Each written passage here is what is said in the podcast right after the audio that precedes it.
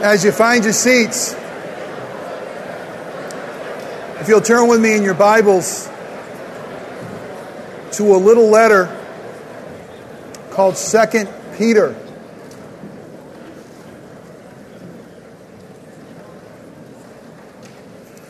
And I got to tell you, I'm watching y'all sit down and kind of uh, just the buzz that's in here. And it just, for some reason, reminded me of the last two conventions our country had and how uh, both candidates would kind of point at people and nod. You know, I kind of went, hey, how you doing? How you doing? Good to see you. I'm like, I always want to know, are they really pointing at people? I mean, are there people really they're, they're excited? Do they not look stupid doing, hey, how you doing? Hey, hey, hey good to see you. So, anyway, now I know how it feels. Dumb as I thought it would. It is awesome to be with you again this morning and uh, here under the authority of God's Word.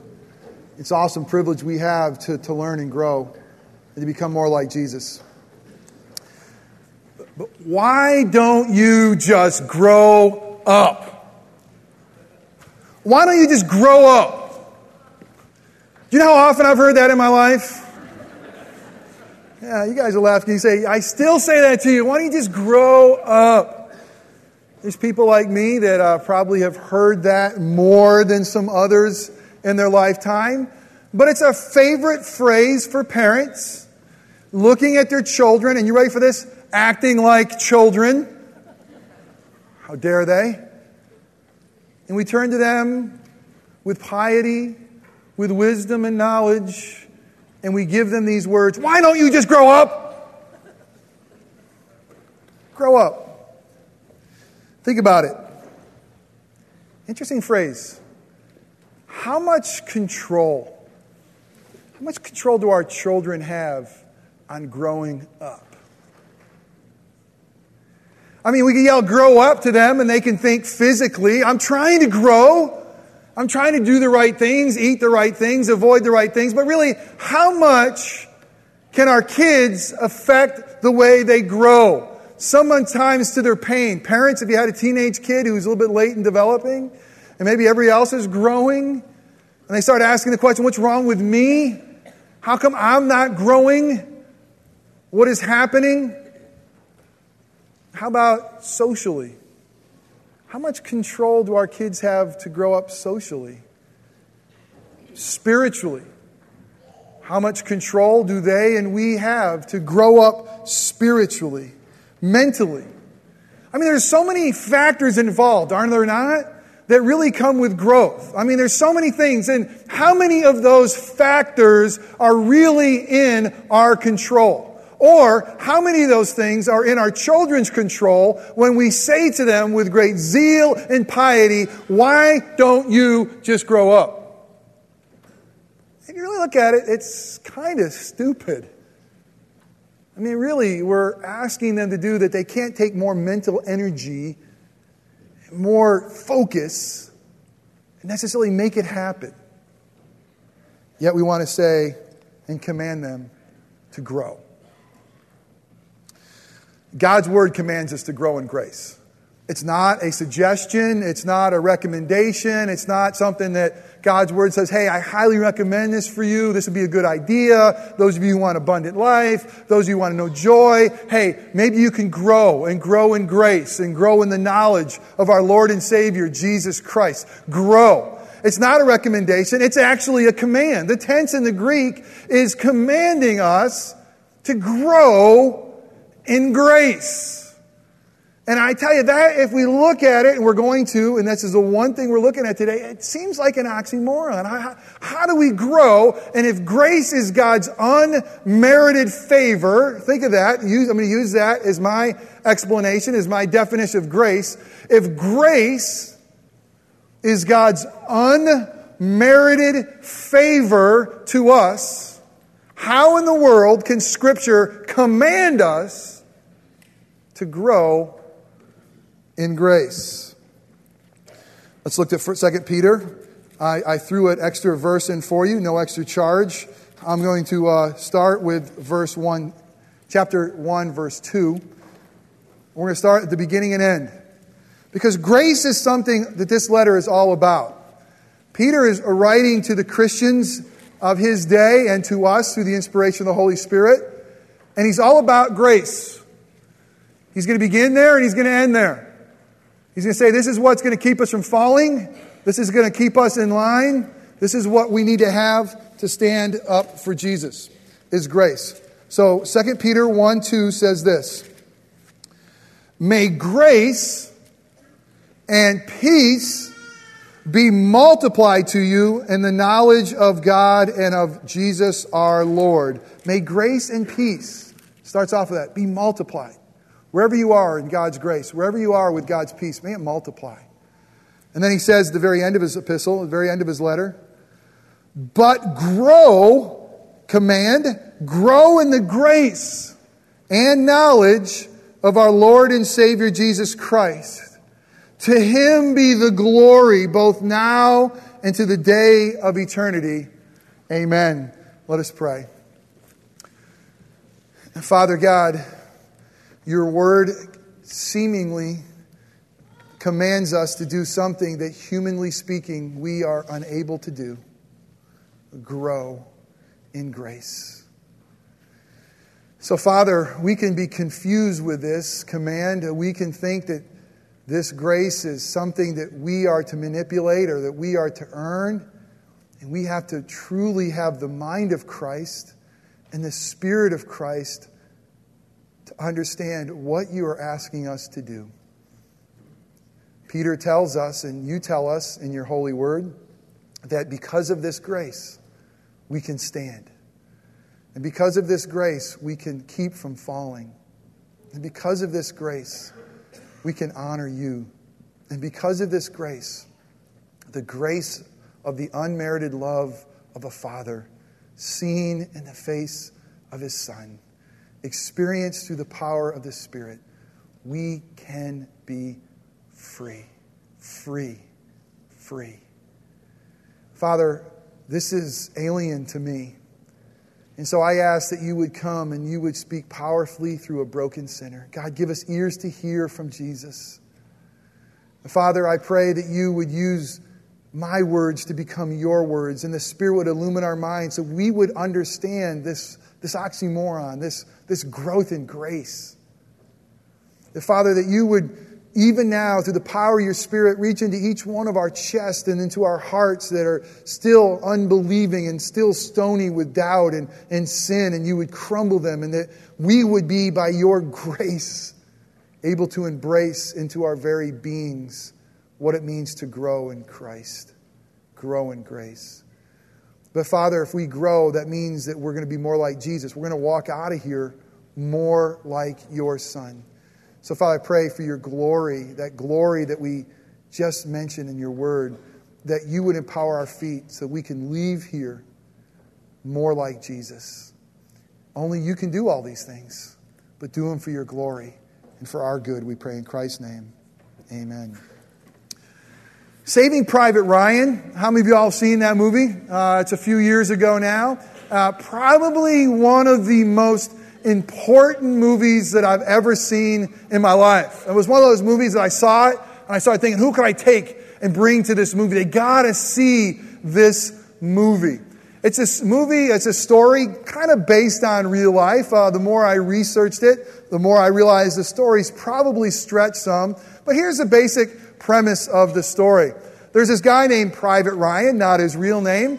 Uh, Private Ryan, who was uh, parachuted into occupied France uh, right as uh, uh, D Day approached, and he was behind enemy lines.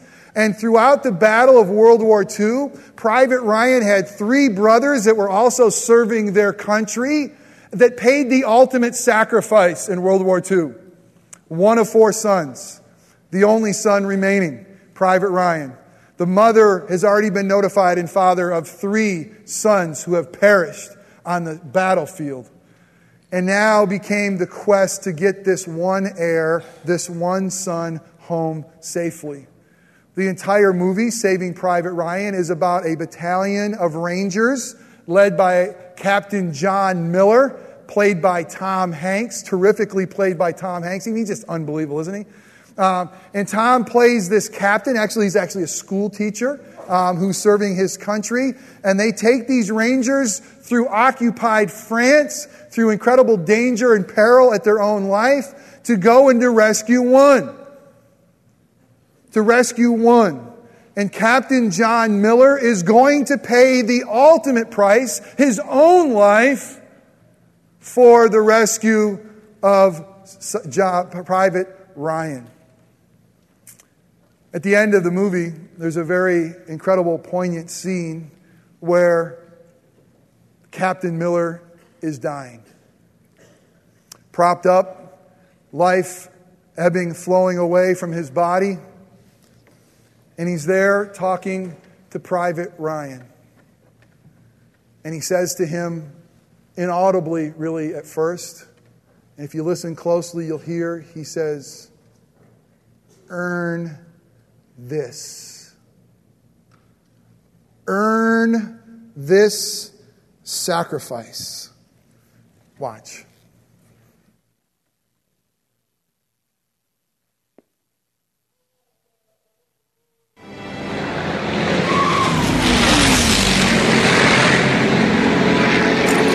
They're tank busters, sir. P-51s.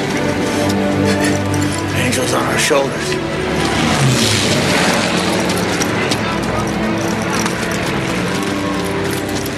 What, sir?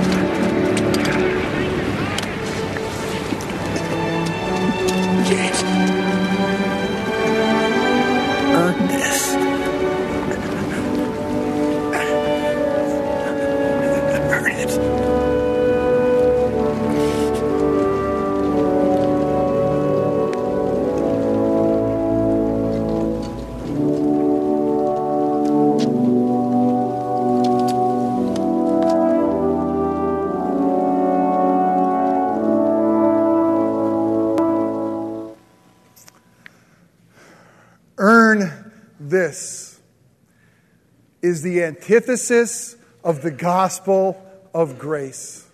Earn this. The mentality that a sacrifice given by Jesus now needs to be earned is absolutely toxic, absolutely an antithesis to what the gospel really teaches us. And yet, for some reason, we often live our lives with the mentality that Jesus hung on the cross of Calvary and somehow is communicating to us, leaning forward, earn this. That's not good news. Nor is it the gospel of, uh, of grace. Let me ask you a question Can any of us do enough can any of us do enough to earn the sacrifice of God's own Son? I mean, what can we sacrifice? What can we do in response to God becoming flesh, becoming man to rescue us? What in the world can we respond? In what way can we earn that Jesus, the spotless Lamb of God, the sinless one, God in the flesh, becoming our curse on a Roman cross? How in the world can we earn the sacrifice that God took him, Jesus, who knew no sin, never knew sin, never will know sin, but became our sin on the cross? So that you and I can be the righteousness of Christ and now have not just the righteousness of man, but we can have the righteousness of God. Now, if Jesus, hanging from the cross, looked at us and said, Earn this, what would our lives have to look like? Peter starts off, as we read this morning in 1 verse 2, the only way we can have peace multiplied is for us to grow in grace. And if we live in fear, listen, listen, this is so important. If we live in fear, that we now have to live our lives trying to earn Christ's sacrifice, will we ever have peace? Will we ever have joy? If we had to earn it, would we ever know that we actually did enough?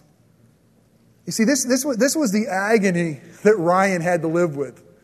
Yeah, his life was saved from another, but really, An incredible sacrifice was given, but a curse was given to him. He was cursed by those last words. Cursed.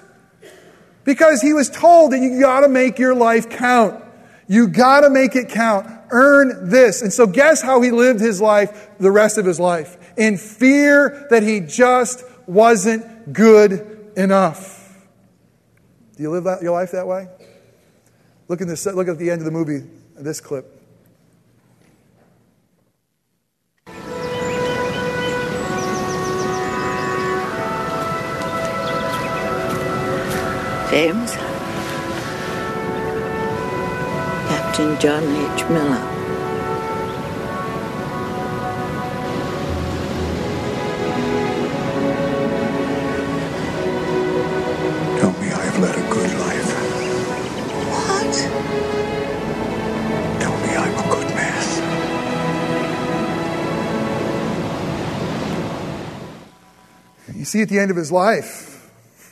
he turns to his wife, and his kids were there, and all he, he, he just needed to be assured tell me, tell me I've lived a good life.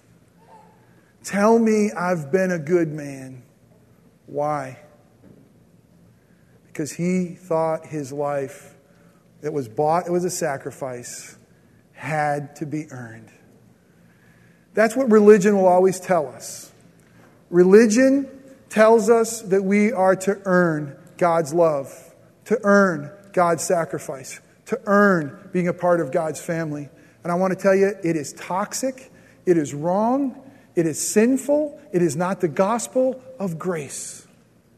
The most amazing thing about Christianity that distinguishes our belief, our faith, and all other religions.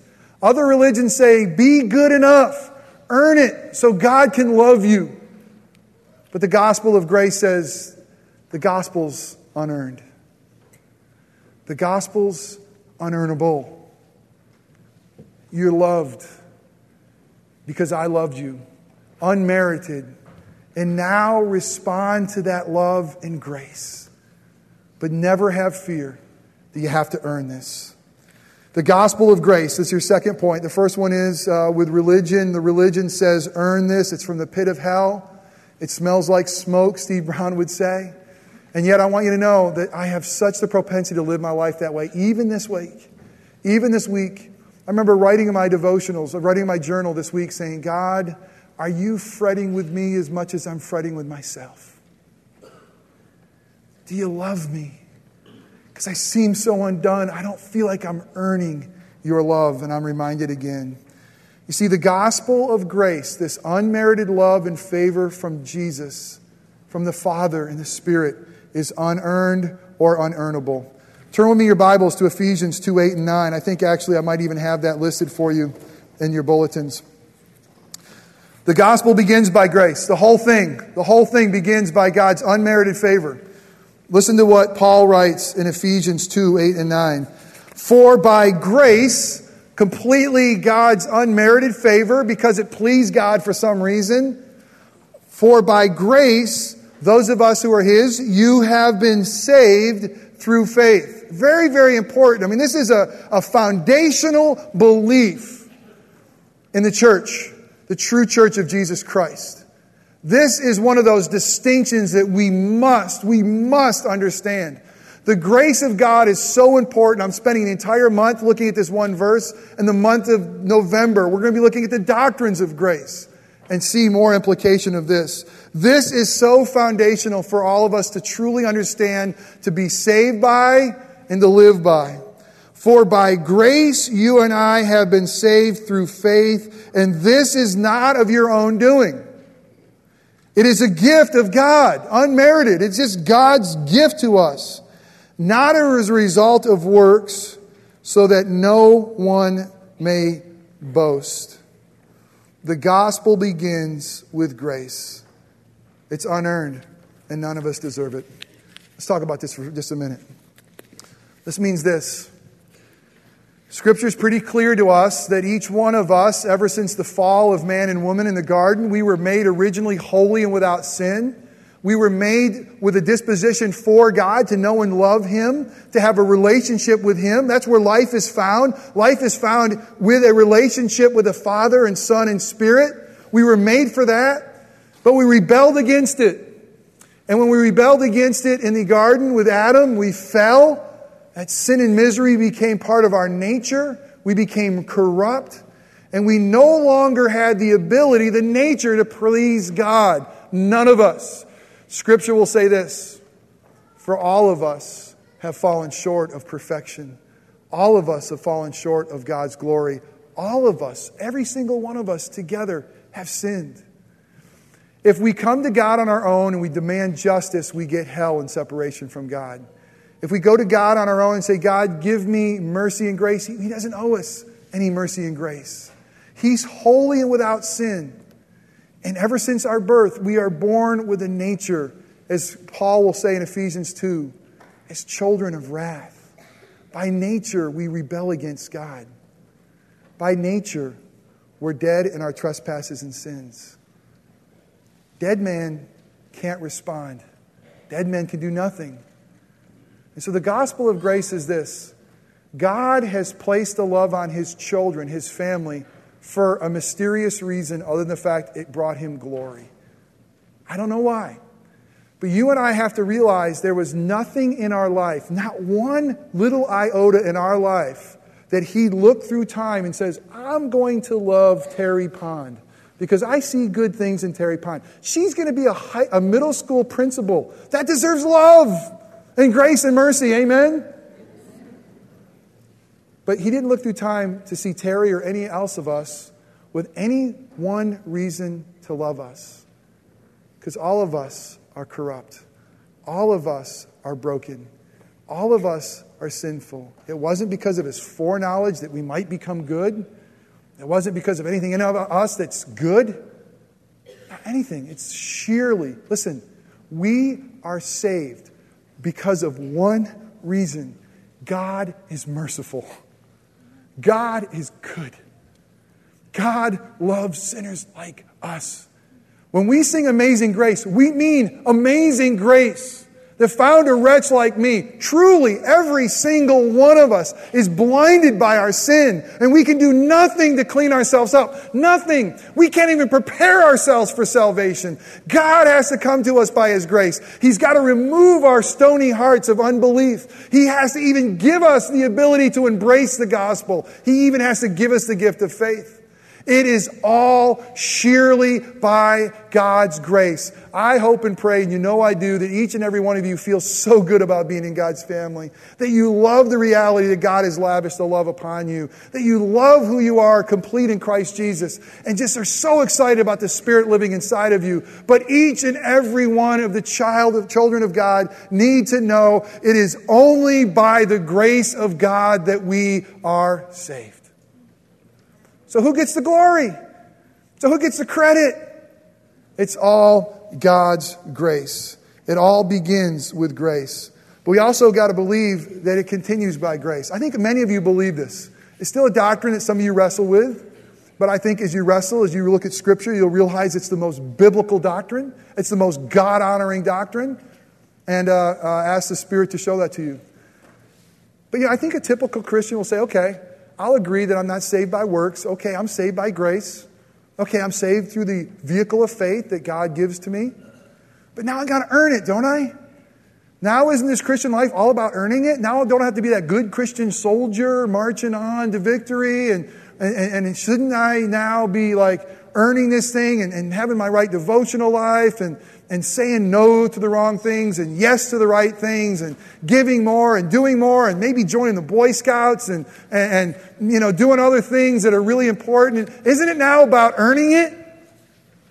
You know how many of us believe that? And let me tell you, that is not the gospel of grace. That's not true. It's another gospel. As we begin by grace, guess what? We continue by grace, the grace of God.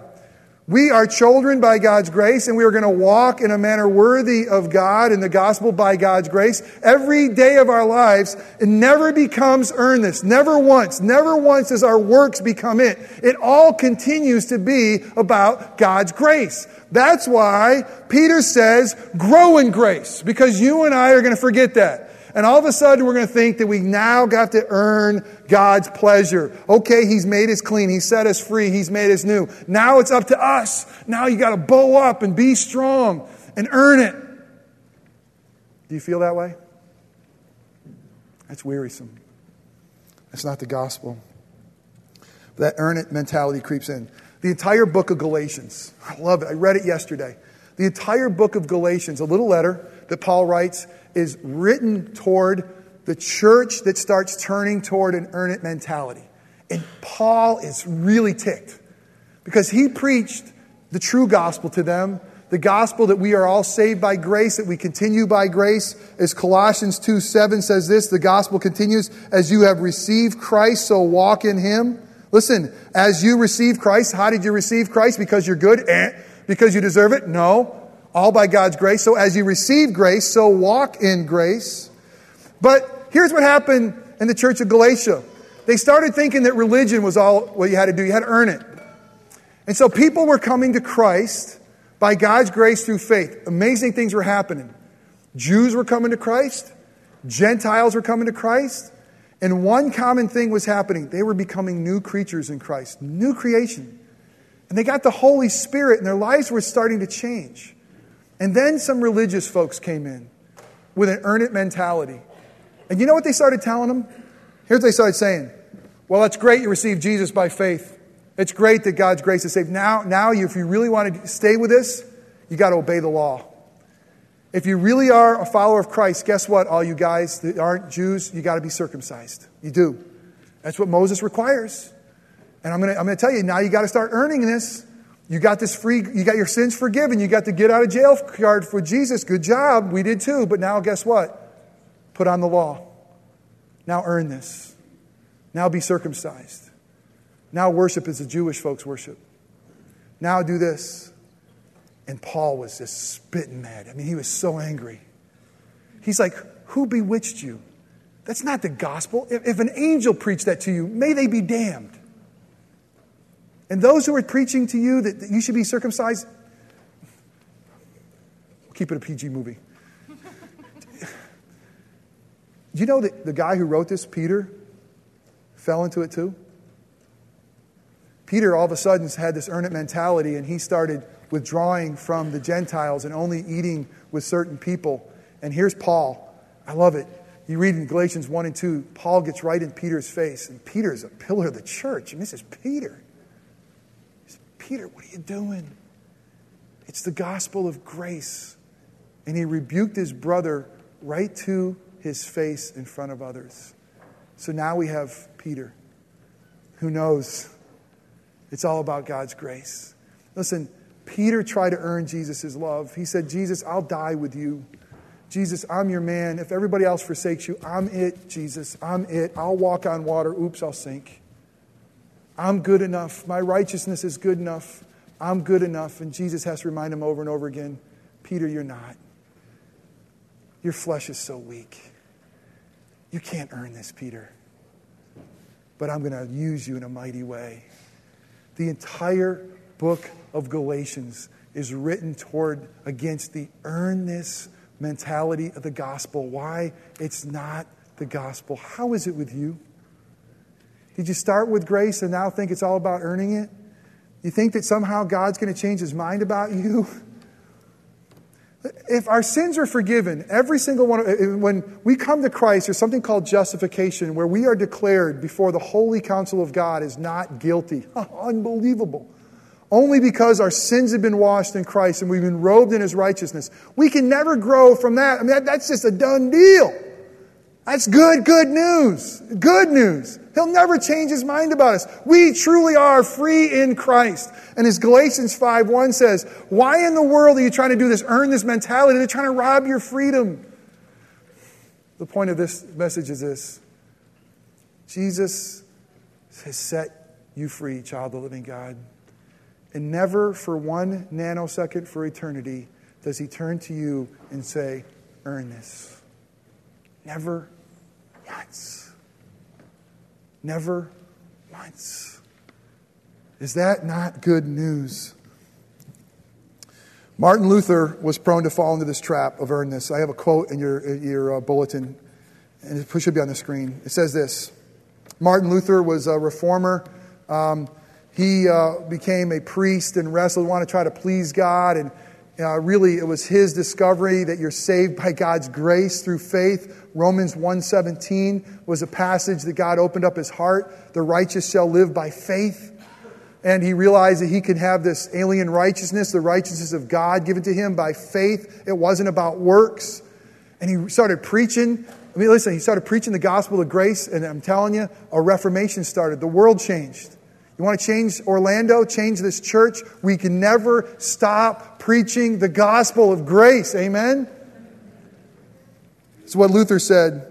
I myself have been preaching and cultivating it, the message of grace, for almost 20 years. And still I feel the old clingy dirt of wanting to deal so with God that I may contribute something so that he will have to give me his grace in exchange for my holiness.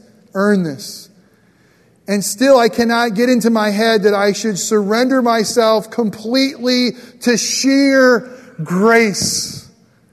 Yet I know that this is what I should and must do. I told you earlier, I wrestle with this. I live my life so often trying to say, earn this. How do we grow in grace? Well, the only way to grow in grace is to begin there. Are you a born again believer? You can't grow in something that hasn't already germinated in your heart and soul. The only way to grow in grace is to begin in grace, and that is embracing Christ as your Lord and Savior. Germination must get better. You see, the gospel is not about you and me getting better, the gospel is about you and me becoming new, new creations in Christ with a new nature.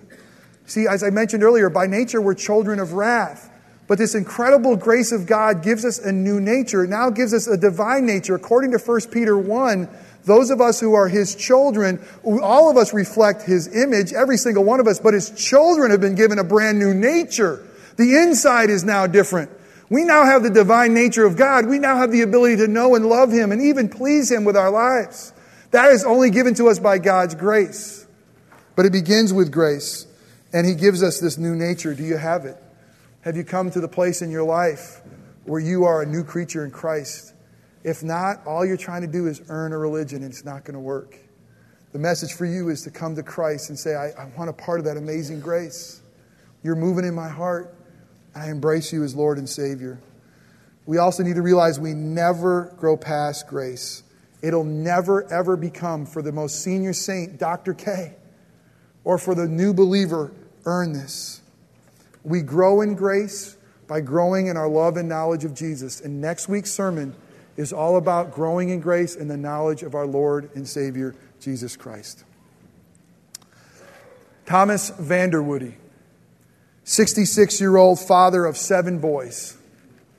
One boy was a 20 year old boy named Joseph or Joey. He was mentally disabled. Thomas was known in the community as an incredible great guy, as a religious guy, a, a, basketball coach for many, many years, a commercial and military pilot. At age 66, he died in his home in Nokesville, Virginia this week. He drowned.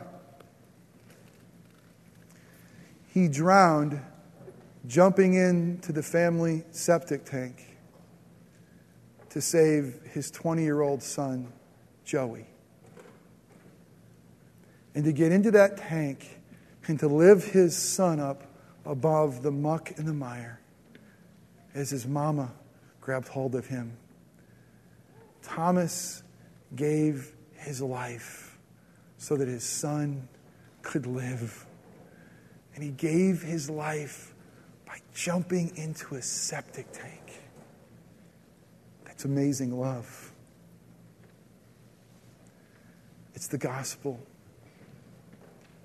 Jesus became flesh and jumped into the septic tank of our lives. And all the junk he became to lift us up so that we can have life, so that we can be free, so that we can be saved. And never for one minute will he say, earn this? Because He loves us. He loves us enough to go in the tank. He loves us enough to become that muck and mire so that we could become the children of God. And now He wants us to live our lives never earning it, but just in response to it. In love, compelled by the love of a father to send a son to a Roman cross so that we can say, I'm free and I'm loved and I'm His. Is that good news? Amen. Let's pray. And Father, I pray for each and every one of us. We need to respond to the gospel of grace. None of us to earn it, but all of us to be changed by it. And Father, I pray for the man, the woman, the child that's here today that really doesn't know, just hearing for the first time of this incredible gospel of good news and grace. God, I pray that through the power of the Holy Spirit, that even in these quiet moments right now, they'll pray along with me. And they would acknowledge their sinfulness and the, the muck of the septic tank of their lives and accept Jesus coming to die for them and now give their life to Him as their Lord and Savior. Today, Father, today, bring your children home. And for the rest of us, Father God, who are trying to earn this, would you forgive us? It's not the gospel. And would you cause us to grow in grace and that way we never forget what Jesus has done so it never becomes about earning it. It all becomes about responding and growing to love your Son, our Savior, more. And it's in His name we pray. Amen.